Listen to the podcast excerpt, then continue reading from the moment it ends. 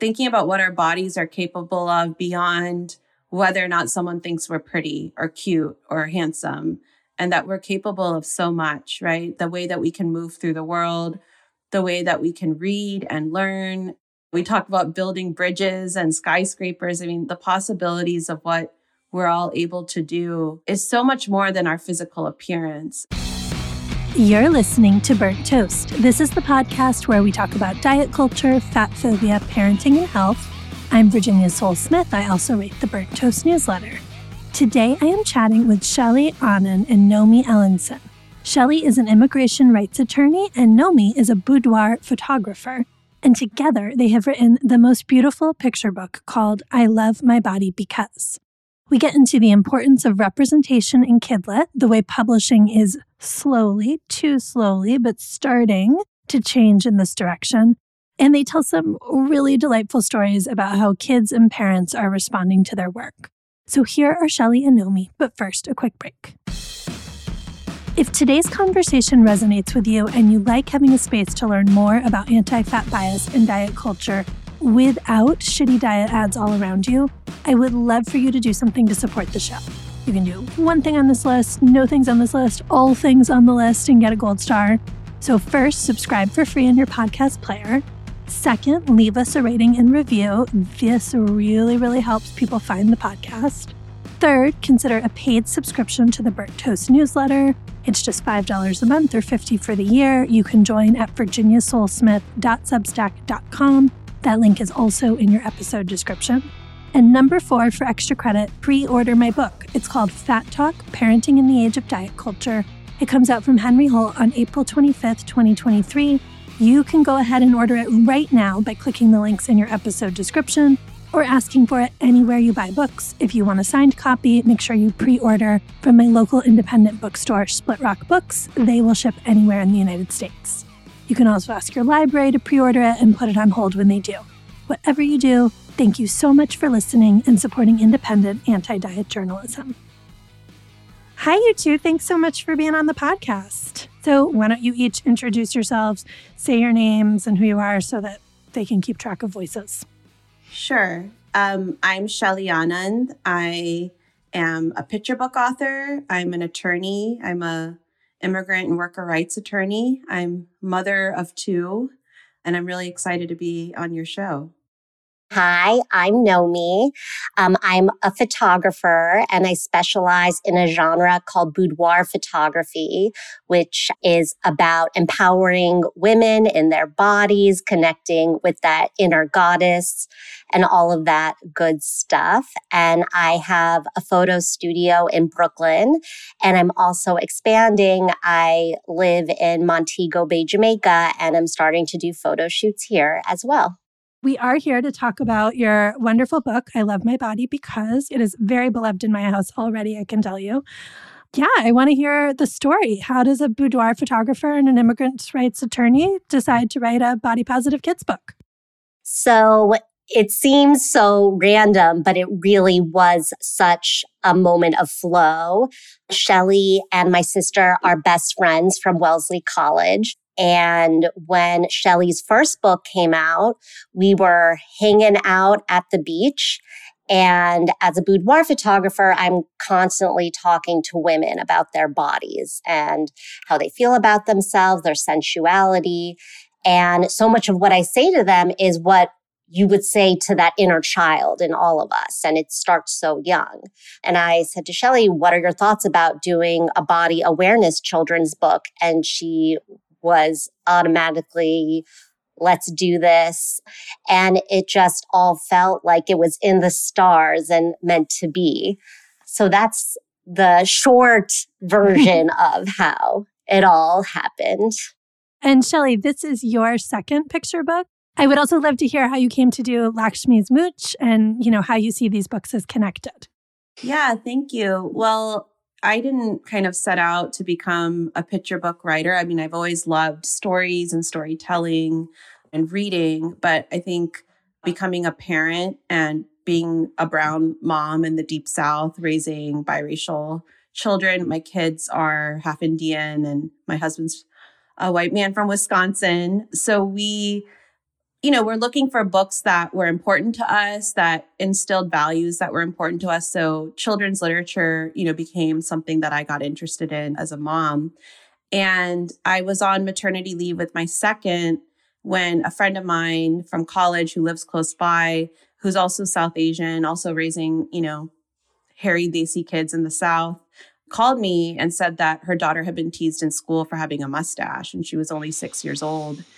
And it just was a very poignant moment for me. I had given birth to my own daughter who inherited my hairiness and it just brought back a flood of memories of, you know, body hair removal and being teased myself as a young brown hairy child and really thinking that I wanted it to be different for my children and for all children that they not go through what we went through and it really be a choice that you know you don't feel this pressure to wax or bleach or thread a part of your body off because other children or other people are teasing you or that's what western society is kind of pushing on you and so that's where the idea for Laxmi's Mooch came. I wanted to create a story about a young girl discovering her body hair and hair removal not being the answer. And it was a really fun process. I really cared about getting this message out and creating a book that I wish I had growing up. And that kind of got me on this journey. And I started reading a bunch of Kidlit and, you know, joining writers groups and things like that. And that's how Laxmi was born. And so when Nomi was like, I'd love to work with you on a book about body positivity, it felt like a natural next project for me because they are very much connected. Laxmi's Mooch is very specific about body hair positivity. But, you know, at the time when Nomi and I were talking about this, there weren't a lot of picture books out there on body positivity and specifically fighting fat phobia and dispelling the word fat being a pejorative word or being something negative and wanting to kind of address that at the beginning. And like Nomi said, it was a very different process than writing Laxmi's Mooch, you know, Laxmi, it was my first picture book and it had more of a narrative. And this is more of like an ode to your body and all the mm-hmm. amazing things our bodies can do, not just physically, but you know, intellectually that we can read and we can learn and we can take care of ourselves. And so it really just poured out of us. And it was a very, very healing, both books were a very healing experience for me. Oh, I bet. I bet. I work particularly in the anti fat bias space, and the body hair conversation does not come up nearly enough. I was thinking the other day, my kids have, because I'm their mom and we talk about this stuff all the time, they have really good fat positive vocabulary, but they've seen me shave my legs or tweeze my chin hairs and been like, What are you doing? And I'm like, Oh, I don't have the narrative I need for this piece. Like, this is another part I need to work on. And I'm always just kind of like, It's a choice. You don't have to do it. But I feel very sort of panicked in the moment, like realizing I haven't thought about it. So I love that you are giving us language and giving us a story that we can use to have these conversations, not just when you're like being barged in on when you're in the shower, when I, I don't do my best parenting, you know. um, but I mean, those are those are the moments when when our children come to us in those moments in the shower or on exactly. the toilet or whatever. you're like, oh, okay, yes, let's do this. Let's now. have this Great. conversation. Yeah, absolutely. no, my kids, my, I mean, Uma now asked me, my daughter, why are you shaving your legs? Because now, because of this narrative that, you know, was created when she was born around being proud of your body hair, she mm-hmm. is kind of like, what are you doing? Why are you removing yeah, your body hair? You don't have to do that. I'm like, okay, Uma, Thank you. So cool to see that happening. I mean, it sounds like this was like a real mind meld, like beautiful process of doing the book together. Um, how did you each think about what bodies you wanted to represent, what aspects of bodies you wanted to represent? For what we were thinking about with different bodies is anchoring in the gratitude for what our body enables us to do that we often take for granted and anchoring in that respect and that love and that feeling of celebration because it is such a gift. And often everything in the outside world can make us feel negative towards various aspects of ourselves. And so creating vocabulary around what's positive and what feels good enables a new kind of conversation to take place. And we would, you know, receive sketches from Erica, who was our illustrator and was amazing. And she really did an amazing job. And we would be like, we would love to see this representation and that representation, and just making sure that it was visually aligned with what we felt in our hearts. And while we were writing it, we were definitely thinking about the visuals of the words. Like for us, it was very intertwined. Mm. So we wanted the words to be meaningful in the words, but also for it to evoke a certain kind of imagery in the mind. And I think she really allowed that kind of both like realist and fantasy vibe to move through. We wanted to look and see what was out there about bodies. And, you know, two books in particular really inspired me. They're not children's books, but they both address children and perception of bodies. The first book was Roxane Gay's book, Hunger. And something that stood out to me in that book was her talking about children looking at her and pointing at her and being like, oh my God, that woman's so fat. And being horrified, thinking of myself as a parent and not ever wanting my children to ever do that to another human being. And then Sonya Renee Taylor's book, The Body is Not an Apology, she talks about children having this sense of joy and wonder and curiosity about their bodies that goes away and is eroded by messages from the culture and about, you know, having to look a certain way, having to be skinny and light skinned and blue eyed and blonde hair, all of that.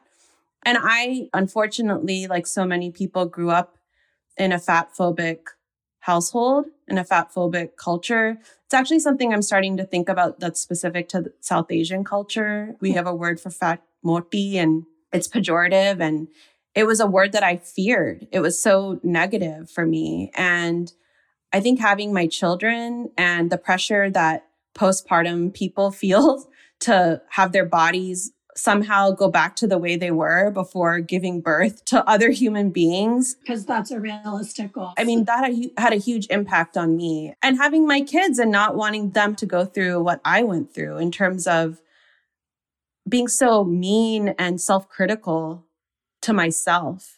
And so there were things in this book that were really important to me, like talking about stretch marks, right? And how they're mm-hmm. tiger stripes. I love that. Those were things that were really important for me because, you know, I have these stretch marks now and I see them as a sign of my strength that I carried two human bodies in my body. And, you know, I think children are taught that there are things about their body they should be ashamed of when in fact they're quite beautiful and they should be celebrated. And so hmm. those were things we were thinking about for sure. And, you know, I was thinking about, you know, my own experience, even though this is a children's book, it's very much a book for everyone, not just children. You know, it's it's a book Absolutely. of like Nomi said, of gratitude and this phrase, I love my body because can be a gratitude practice and a reminder when you're feeling unsure or insecure or whatever, just reminding yourself, I love my body because it helps me move through the world. And, you know, it helped me start that practice, writing this book, creating that gratitude practice for myself. And I'm just thinking too, as you're talking about these inspirations, you know, the wonder that Sonya Renee Taylor talks about that comes so naturally to kids it's so interesting because, you know, little kids, like three, four year olds, before the world descends on them in this way, don't feel like they have to justify these things about their bodies, right? Like they don't feel like they have to give a reason for having stretch marks. It can just be you're growing or, you know, this is your body. And then we as adults have learned this other language of needing to say, like, well, we, you know, the stretch marks are because of pregnancy. It's like some of my stretch marks are just fat, you know? And, and I love this idea of just starting in this place of gratitude and kind of meeting kids where hopefully at least some of the kids reading this book still are in this pure place of like, of course I love my body. Why wouldn't I love my body? And that's so powerful to think about how, you know, at some point, however fleetingly, we all started there. You're exactly right. All of us have signs of our growth and our development and we're told that they have to look, you know, it has to look a certain way. Like for some reason having a mooch or a mustache at two or three is okay, but at 12 and 13, it's not. And, yeah. you know, I went through my mother putting bleach on my skin and trying to turn my hair blonde. So unnatural. And I think she, it was her way of protecting me. But, you know, I think it has to be a choice and it has to be something that a child, you know, a person wants to do versus this is what I have to do to make myself acceptable or presentable. Because it's not putting the blame on the culture. It's not right. saying like, this is a choice you can make. It might make things easier sometimes. Really, what's messed up is the idea that your body is in any way not okay and that this is something, you know, instead you're feeling like, oh, I have to be fixed and covered up in some way. And also, if it's, you know, these neural pathways that are being highly developed at that moment and building up that muscle memory of feeling good about their bodies when they're met with that resistance. Mm-hmm of, you know, that negative narrative, they've built that internal muscle that much more where they're able to actually think about it for themselves rather than just accepting what they've been taught, you know? Yeah. I mean, what I really love about the book, because you do expand this idea of body beyond just, you know, physical, you talk about intellectual gifts, you talk about sort of this really holistic way of thinking about the body is it helps take I mean, it takes the focus off the aesthetic completely, right? Both of my parents are rabbis, and I grew up with a sense that our external bodies were not the most important thing at all. Not that we were like schlumpy, but it definitely was not about pop culture and whatever the trends were growing up. So that when I started doing fashion photography and I saw that the focus was so based on the external realities, I was like, there's a disparity here. Like, there's a disconnect between the value we place on our external looks, even though there's value to that. It's okay to want to feel good externally. And I think we lose that conversation because we get so stuck in this like fat, skinny binary convo mm-hmm. versus like actually what does it mean to self care and take pride in this external, in our looks versus this internal. That's how we're able to actually live our lives and be connected more to what our internal souls and everything. Shelly, did you want to add something? growing up as a woman in any culture but you know in this culture in particular there's so much emphasis on having to be beautiful or considered beautiful or being attractive it's certainly an aspect of South Asian culture as well that's pretty problematic. And I think, you know, thinking about what our bodies are capable of beyond whether or not someone thinks we're pretty or cute or handsome, and that we're capable of so much, right? The way that we can move through the world, the way that we can read and learn.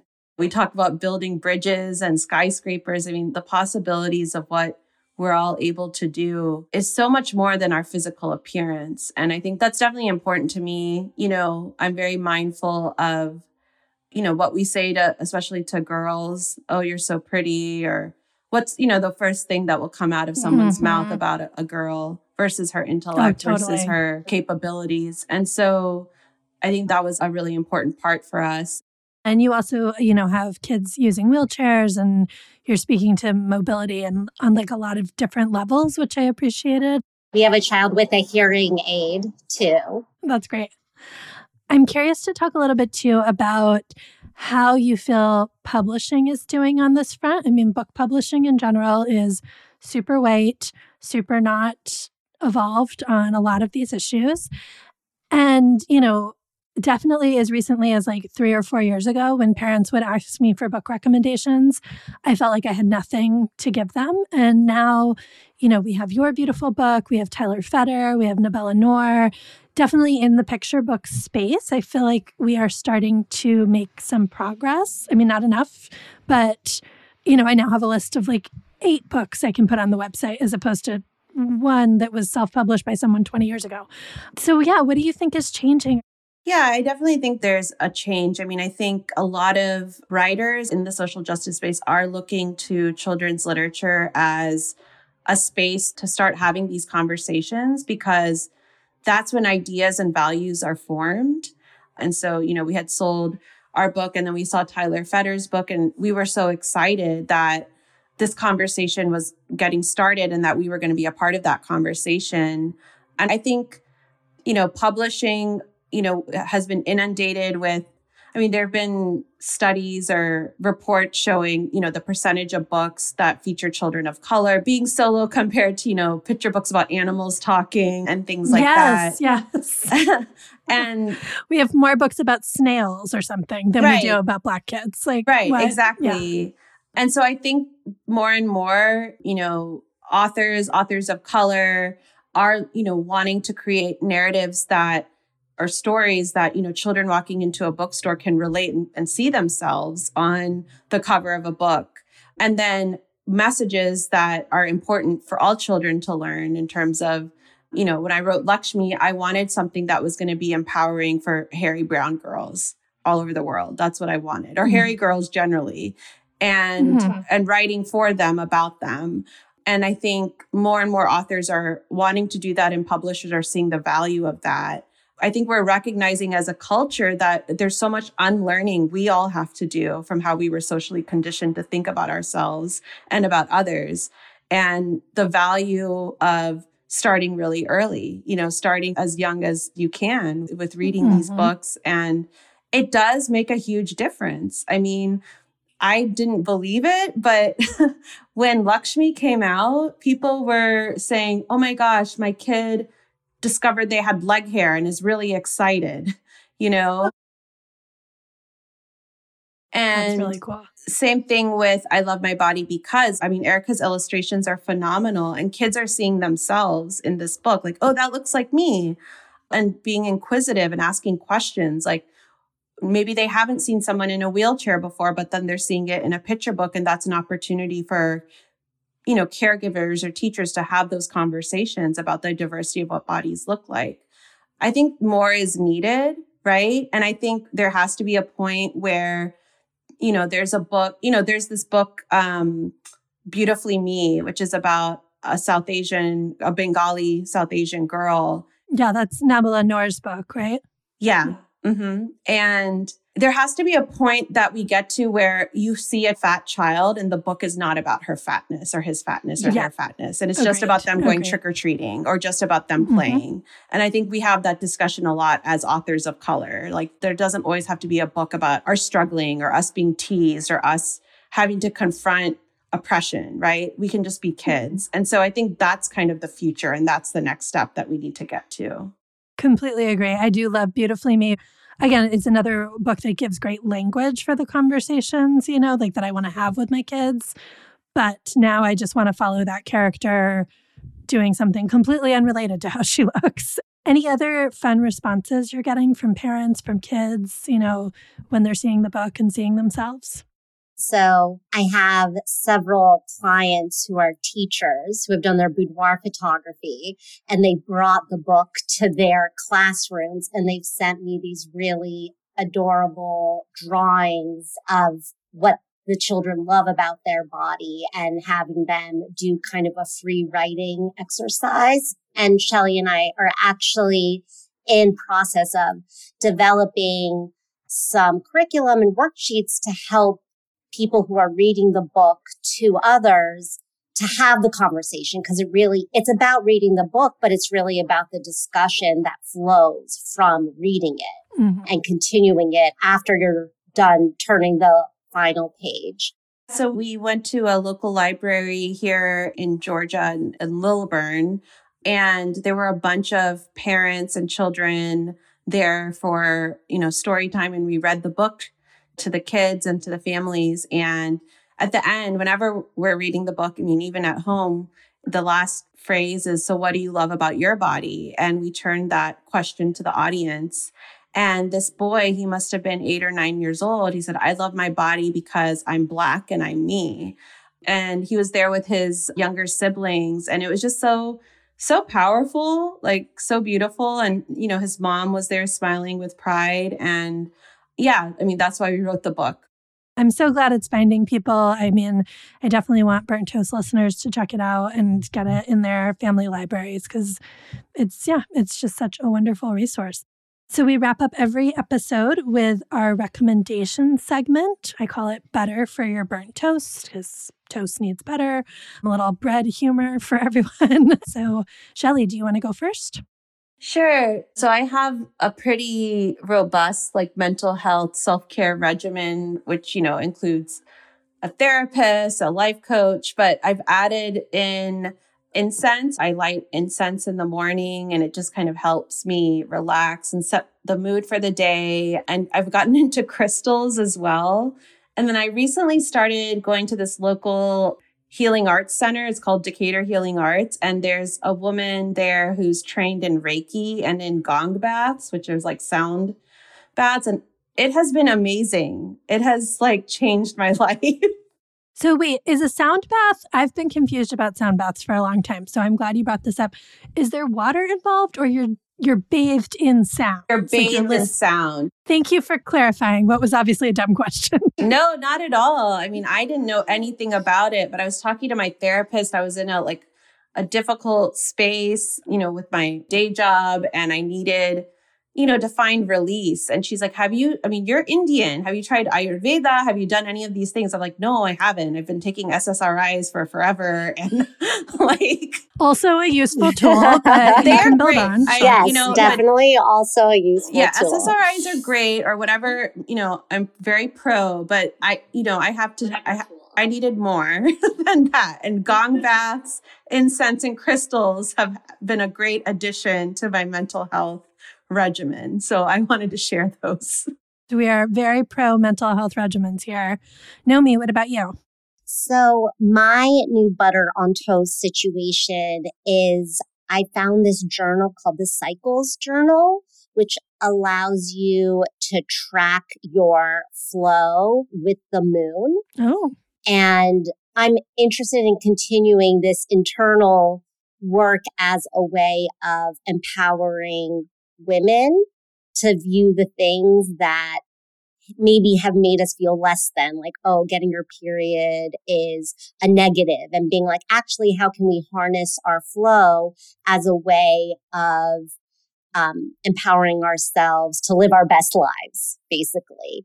And so it's this journal. It's this woman named Rachel Amber created it. And so you can track where you are in your cycle with the moon and allows there are different ways to kind of check in with how you're feeling, what your body's doing, and it enables you also to be like, okay, I know this is when I'm most productive and this is when I need to rest and everything. So I'd highly recommend it. I love anything that helps people understand our bodies more, especially stuff like menstruation, which has such a ridiculous taboo. Well, my recommendation this week is a gardening recommendation. I don't know if either of you are gardeners. My podcast listeners have to indulge a lot of gardening talks. Although I realize I'm talking to someone in Atlanta and Jamaica, so you're totally different gardening zones than me. So this will not be a useful tip for you. But in the Northeast, where I am in the Hudson Valley, it is now dahlia season. Dahlias are native to Mexico. They are spectacular, spectacular flower in the Hudson Valley, we have to like plant the tubers in the middle of May. And then you really wait all summer because they have to like grow up from like just a root basically. And then they start to bloom in, they start to bloom at the end of July, but they really hit their stride September, October. And it is just something I really need in my fall because I'm someone who starts to get anxious about, I don't have seasonal depression exactly, but I definitely have like seasonal anxiety. And I get anxious about like the coming darker days and the colder weather. And so I am not someone who likes like traditional cliched fall things like pumpkin spice and all that because I'm like, no, it just means the end times are coming. like, this is not exciting for me. But realizing that I can grow dahlias and still have like really spectacular flowers in my garden at this time of year really helps me. Like now I really look forward to September, October. And even last year they bloomed into November. So fingers crossed for a late frost this year. Yes. They are gorgeous and they are not hard to grow you can buy the tubers like anywhere and just plant them in depending on where you garden early spring and then you know just like let them do their thing. They're pretty foolproof so that's my recommendation. Yeah. In the south you could probably even overwinter them. In atlanta you could leave them in the ground. I bet people grow them year round there because you have to be like sown yeah my husband's gotten really into gardening during the pandemic. Um yes. he has like a whole garden journal and all of it. I'll have to share Ask this. him about adding dahlias. Really satisfying to grow. Well, thank you both for being here. Again, the book is I Love My Body Because. Everyone needs to go get their copy. Tell listeners where else they can follow you both, how we can support your work. Sure. So you can follow me on Twitter at Ma Anand Shelley. You can also follow my organization, Sur Legal Collaborative, which is a nonprofit immigrant and worker rights organization at Sur Legal underscore ATL. And that's the same on Instagram. And then my Instagram is Likho Shelley, L I K H O. Likho means to write in Hindi. And so my IG is Likho Shelley. And the best way to see what's happening is my Instagram boudoir by Nomi. It's really a place with my photography, but I also talk a lot about mindfulness and getting more in touch with your body. And then also I have another Instagram handle, Nomi Foto with an F. And that's where I also post stuff about the book and just some other things going on in my life. So Instagram's the best way to see what's up. Amazing. We will link to all of that. Thank you both again for being here. Thanks for having us. Thanks for having us. Appreciate you. Thanks so much for listening to Burnt Toast. Once again, if you'd like to support the show, make sure you are subscribed for free in your podcast player, leave us a rating, or tell a friend about this episode. And don't forget to subscribe to the Burnt Toast newsletter. You can do a paid subscription for just $5 a month or 50 for the year. That comes with a ton of cool perks, and you keep this an ad and sponsor free space.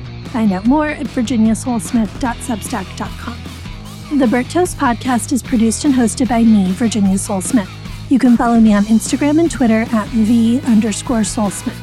Our transcripts are edited and formatted by Corinne Fay, who runs at Sell Trade Plus, an Instagram account where you can buy and sell plus size clothing. The Burnt Toast logo is by Deanna Lowe. Our theme music is by Jeff Bailey and Chris Maxwell, and Tommy Heron is our audio engineer. Thanks for listening and supporting independent anti diet journalism.